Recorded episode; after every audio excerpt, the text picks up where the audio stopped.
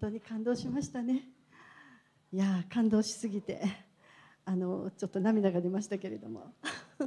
あのこのクリスマスね12月に入ってあのお祝いするあの教会みんながそうかって言ったらしない教会もあるんですよね。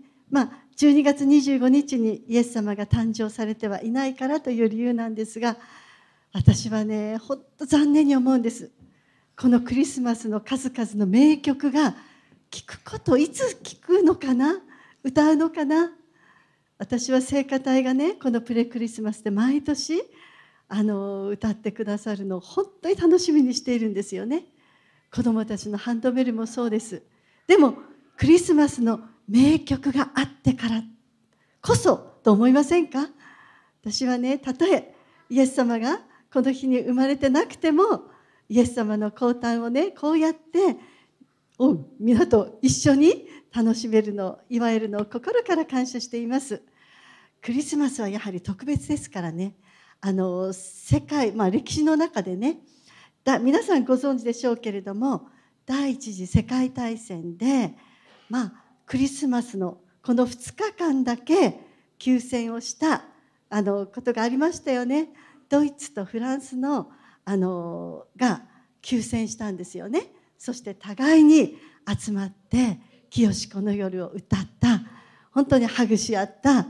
そういうことがあの記録されているんですけれども本当にこの今日もこうして皆さんと共にこのクリスマスにあのこの場所で本当に感謝できることを本当に喜べることを本当に感謝しています。ところで、えー、誰でもがこのクリスマスといえば今の戦争の話でもないんですけど平和が世界にと願いますよね。皆さんがご存知のこの徹子さんですね。よろしいでしょうか？この方がこう言ったんです。私芸能界に入って70年喧嘩というものをしたことがない。鈍感なのかしら？まあそりゃムッとすることぐらいありますよ。お前のおしゃべりは変だ。なんていう意地悪な先輩がいて一度だけテレビ局の壁を蹴ったことがあります。その程度喧嘩が本当に嫌いなんです。って言ってるんですよね。見事ですよね。芸能界に70年一で一度も喧嘩したことがないなんて。結婚して1年目でいっぱい喧嘩する夫婦だっているのにねすごいでしょ。うまあでも何歳になってもあの頭ごなしにガーってね言われたり理不尽なことを言われたりしたらまあ争うくらいなら我慢した方がいいと思う方もいるんではないのでしょうか。私はね子供たちが小さい時にねもう喧嘩ばっかりしていたのがね頭痛の種でした。でもねもう本音だけが炸裂している兄弟だったのでもう今大人になったらねお互いをちゃんと理解し合って思いやってるなっていうことをしみじみ感じます。仲いいですよ。で年をとってね家庭や地域や自分が所属しているコミュニティとかねそういう場所が争いばかりだったら本当に悲しいと思いませんか？でだから年を取れば取るほど鈍感力が磨かれていくんです。健忘症に拍車がかかります。年を取ってね忘れやすくなったら皆さん認知症だって言わないでください。それは防衛本能なんです。神様の憐れみです。自分の顔がどんな顔をすぐ忘れることができます。自分の失敗も忘れます。レジでもたもたしてもたもたしていたら若い人たちが嫌な顔で見るんですよね。私は気をつけているんですけれども。でもすぐ忘れてまたもたもたしてしまう。お年寄りは多いんですよね。でも年を取るほど忘れていた方が幸せってことがたくさんありませんか？あのね重要な仕事が減っていくのでつまらないどうでも良いことが脳のスペースを占めていくんですよ。だから自分の心を不安にさせる嫌な気持ちにさせるものははいさようならと言って忘れている方が幸せな老後を過ごすことができます。でも今日はあアーメンって言ってくださいましたがまだ若いあのあの方が。でも今日はねクリスマスのお話なんです。プレクリスマスですから。でイエス様が誕生された時に天使たちが現れて野宿をしている羊飼いたちに言われた言葉が今日の御言葉です。ルカの福音書2章14節。皆さんでお読みしましょう。3はい。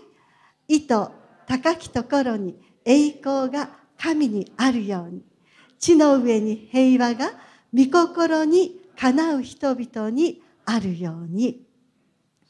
今日は平和と和解というテーマで話したいと思います。現在地球には196の国があると言われています。その中で今年国が関係している武力紛争が56件あるんですよね。56件ですよ。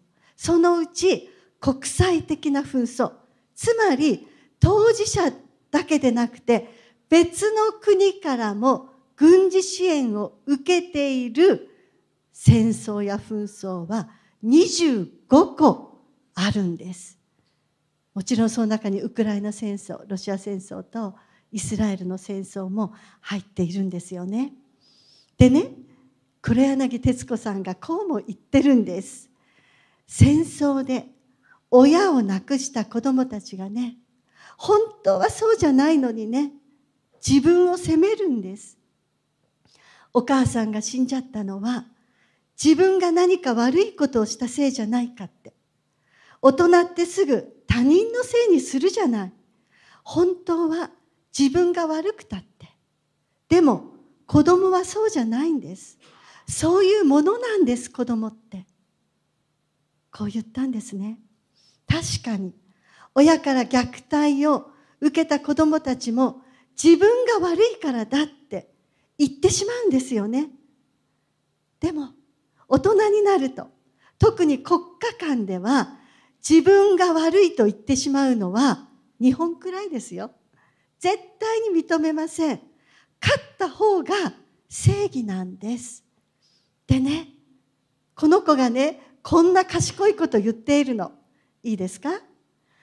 正義の反対は悪なんかじゃないんだ。正義の反対はまた別の正義なんだよ。いや、しんちゃんかっこいいと思わない？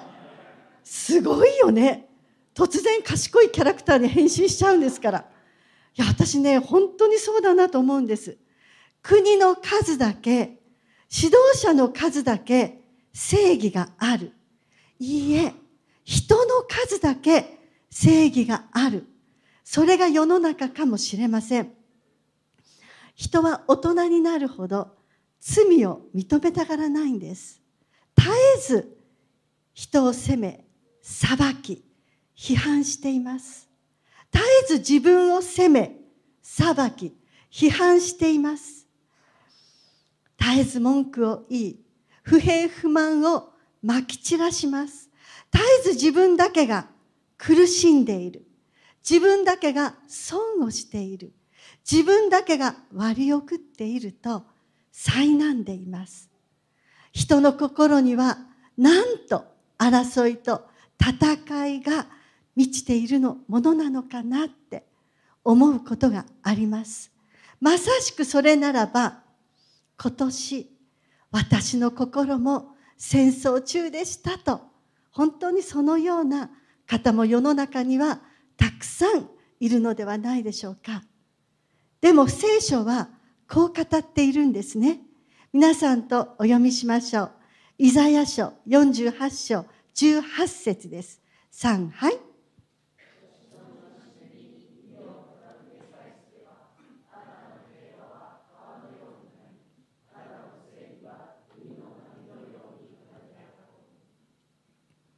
はい。平和こそ人類にイスラエルに神様が与えたいと願っている贈り物なんです。戦いが絶えないイスラエル。その正義は国々の中になかなか認めてもらえません。でもイスラエルに神様が約束したのは実は平和なんです。条件があるんです。イザヤ書の27章の4節。これもお読みしましょう。3はい。私はもう怒らない。もしも茨と踊が私と戦えば私はそれを踏み潰しそれを皆焼き払う。しかしもし私の砦に頼りたければ私と輪を結ぶがよい。輪を私と結ぶがよい。踊ろというのは草木や茨などが乱れ茂っていることですけれども自分を突き刺して心を乱れさせてしまう争い事や問題に囲まれていたとしても私の保護に入りたければ私の守りに頼りたければ私と和解しなさいという意味なんです。これこそが神様の戒めなんです。私の保護の下に入り、私と和解するがよい。和解を私とするがよい。違う訳ではこのように書かれています。和解の意味は、当事者となる者たちが歩み寄って、互いに譲歩して、その間にある争いをやめることなんです。でもね、そもそも人間の心には争いのもととなる様々が、様々な敵意が住み着いていることを知らなければならないんです。国への敵、職場への敵意、家族、親族間の敵、友人との間の敵、組織への敵。目をそらさずに皆さん自分の心にどうぞ静かに語りかけて聞いてみてください。自分にはいくつ敵意があるんだろうかって誰かと自分を隔てている壁に潜んでいる敵意が住み着いてはいませんか？ちょっと嫌なこと言われて指摘されて怒られて敵意の理由は様々です。私はほとんど話したことも交わったことのない人から敵意をいただいてしまったことたくさんあります。もちろん好意をいただいたこともたくさんあります。でも知らないのに。私のことをさほど理解していただいていないのに印象だけでちょっとした振る舞いだったり言葉だけで本当に人間の敵って当てになりませんが強くて手強いなって感じることがあるんですよね。アインシュタインはこう言ってます。平和は力では保たれない。平和はただ理解し合うことによってののみ達成されるのだ。多くの場合、子供たちもね、兄弟喧嘩、親子喧嘩、夫婦喧嘩などもほとんど理解不足ということが多いんですね。自分の視点でしか相手を見ていない。だから誤解、勘違い、思い違いがたくさんある。会話不足、理解不足が大半っていうこともあるんです。世の中には理解し合う、し合いたくても理解できない関係もあります。でも皆さん、人間の心に住み着いている最大の敵意は何かというと、自分に命を与え、創造してくださった神様に対する敵意だと私は思っています。どうしてもこの世界に創造主が存在すると認めたくない敵意神様のことを知ろうとも理解しようともしないくせに拝んだこともないくせに神がいるならなぜなんだと怒りをぶつける敵意ですそもそも進化論を信じているくせにとんでもない自然災害にあったらほとんどの人は神様のせいにしていますよ。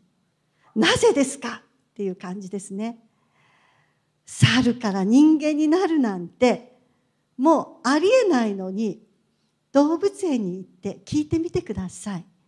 ねえいつ頃人間になるの？ってきっとバーカ人間になるわけねえじゃないか。って猿は言うと思います。俺たち猿は猿だよって。今の世界に猿と人間のね中間種がその無限に存在していいはずなのに一匹もいない。一人もいないのに全く存在していないのにこれほど非科学的な学説を教科書に載せている。これこそが人間の日本人の神様に対する敵意ではありませんか？神様への冒涜だと思いませんか？人間が先に神様に背中を向け自分勝手な道に進んでいったんです。そんな人間相手に神様の方が和解のために歩み寄ってくださいました。ご自分の独り子を誕生させ和解の道を開いてくださったんですね。コロサイ人への手紙の一章20節22節皆さんで読んでくださいますか？三はい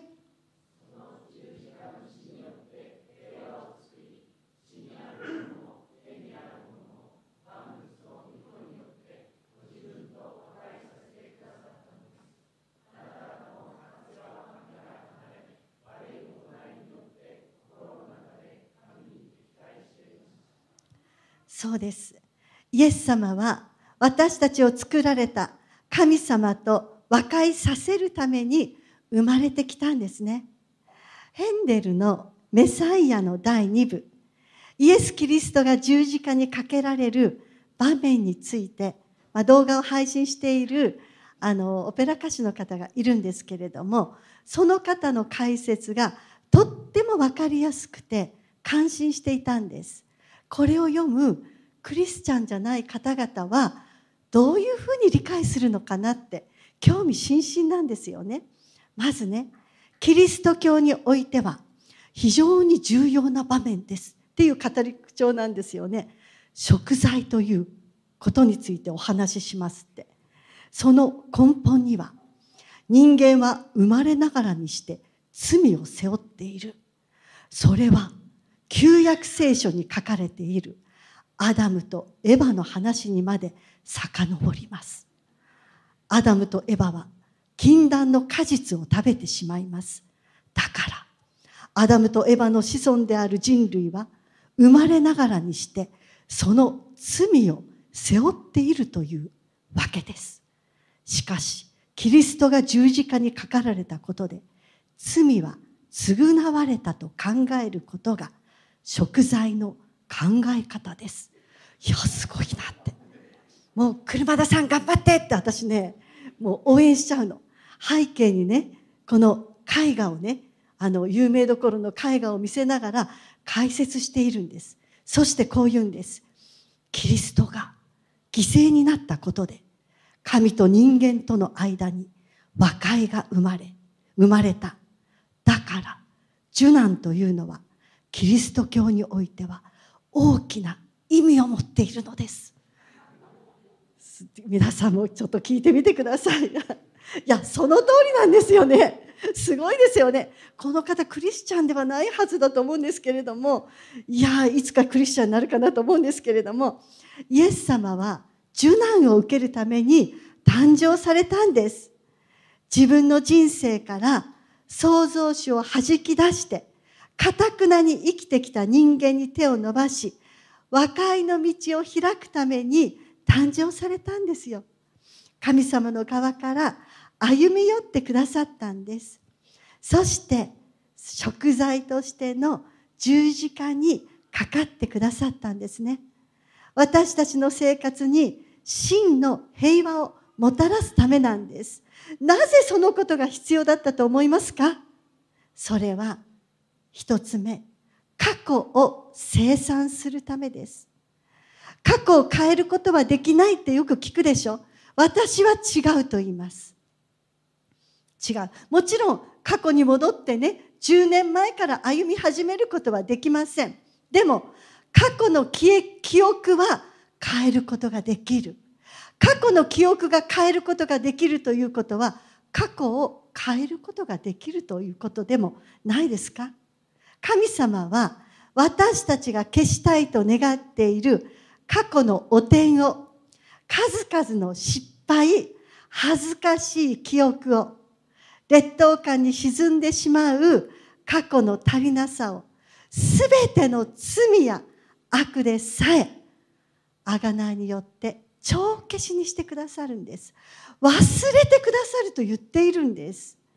住所を移す必要も職場や学校を変える必要もありません。人間関係を全部新しくする必要もないんです。負の遺産全部清めてきれいにしてくださるんです。しかし今や神は御子の肉の体においてその死を通してあなた方をご自分と和解させ聖なる傷のない咎めるところのないものとして見舞いに立たせてくださいました。傷のない咎めのない心で生きたいと思いますか？それには過去を清算しなければならないんです。人は傷も咎めもなく平和に再出発をするにはこの過去のすべての負を消してくださる。このイエス様の贖いなくしては可能にならないんですね。イエス様は私たちのすべての過去を清算するために生まれてくださったんです。二つ目に今を力強く生きるためです。過去に負い目を持っていては今を力強く生きれません。どうしてもね過去の罪や失敗負の連鎖は足かせになってしまうんです。悪い記憶あまたこうなるんじゃないか。あきっとこうなったから以前のようにこんな風になるって。これ苦い根の期待って言うんですけれどそのように思うことありませんか？過去の経験が恐れをもたらして萎縮させて力を発揮させないんです。神様との和解は今を生きる力と知恵を私たちにもたらします。私がどれほど神様の愛に包まれているか神様の保護が用意されているのかを教えてくれるんです。皆さん神様を信じなくても神様の恵みはこの世界に実は溢れています。でもこの神様の恵み神様のと和解しなければ与えられない恵みはもっとたくさんあるんです。もっとたくさん。神と和解したからこそ与えられる神様からの贈り物は数えきれないほどあるんですよ。この世界で神様を味方にしないで敵対したままで生きていて本当に幸せに暮らしていけると思ったら大間違いなんです。私は朝起きたらああ、この世界を作ってくださった全能の主が私と共にいるんだ。私の主なんだ。お父様なんだ。そのことをただじっと考える時があるんです。それだけでものすごい幸せな気持ちになって力が与えられるんです。イエス様は今日という日、今というこの時に私たちが力を持って生きるために誕生されたんですそして最後に未来に希望を持って進むためなんです天気のいい日に嵐のことなど考えてもみないのは人間共通の弱点である。マキャベリという有名な方が言った言葉です。イスラエルは決して屈しない国です。たとえ世界のすべての国々からバッシングされてもすべての国が敵となったとしても心がなえることはありません。なぜなら神の約束を固く握っているからです。神の約束が必ず実現する未来を信じているからなんです。天気が良くても嵐を想定しながら生きている国だからなんです。嵐の向こう晴れの日の向こうの未来をいつも見据えている国家なんです。皆さん現実の今の厳しさを乗り越えていくためには今のことだけを支えにしても難しいんですよ。人間の真の生きる原動力は将来に希望があるかないかなんです。たとえ今が幸せでも将来に対してものすごい不安を持ち絶望しかなかったら人は病気になってしまいます。未来に光があるか自分を奮い立たせるビジョンや神様からの務めをしっかり描いているかどうかこれが非常に重要なんです。最近三浦綾子さんの「改例」という本を読みました。史実を忠実にした割合と元にした小説なんですけれども江戸時代嵐にあって一年二か月海を漂った人々の話です。12人いた乗組員のうち9人が次々に死んでいきました。その中で生き延びた人が聞かれました。死なない秘訣は何でしたか？正気を保っていれる秘訣は何でしたか？彼は言いました。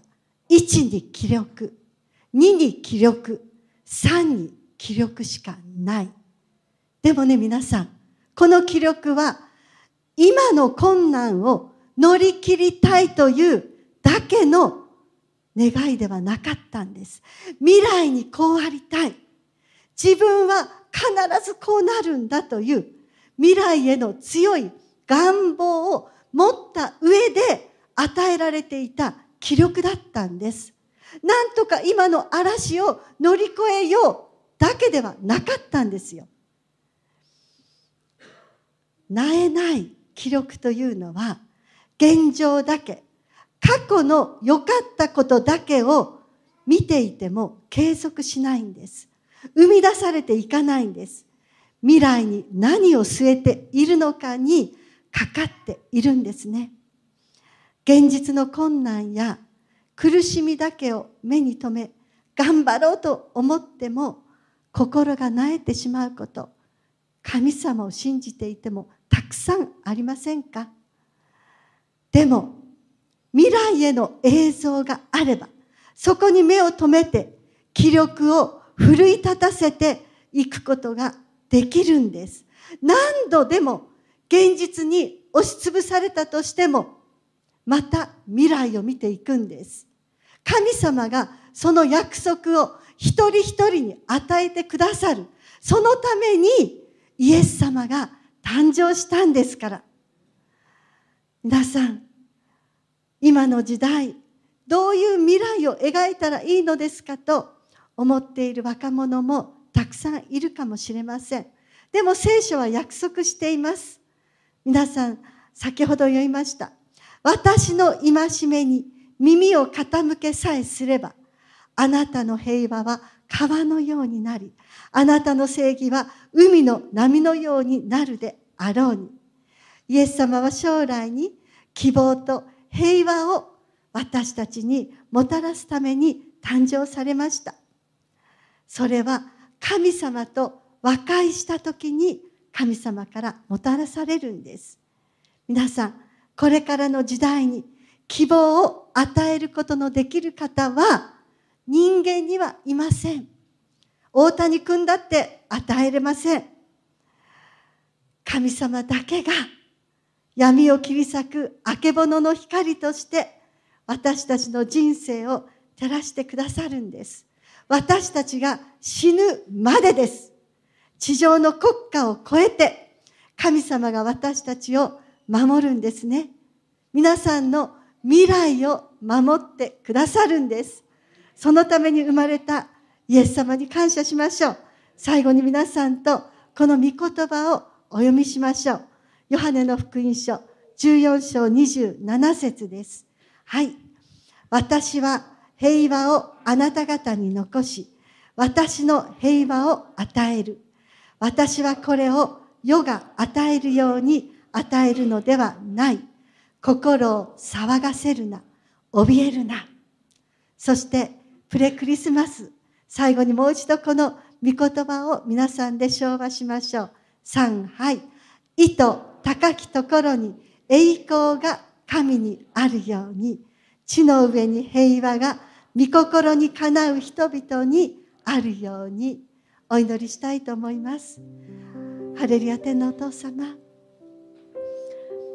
あなたは平和をもたらすためにこの地上にイエス様を誕生させてくださいました。御心にかなうものとは神様との和解を求めたものです。まず神様との平和を求めたものです。そのものにはこの地上にあっていつまでも変わらない約束平安と希望の約束を与えてくださることを心から感謝をいたします。私たちの過去のすべての悪いもの罪全部消してくださいました。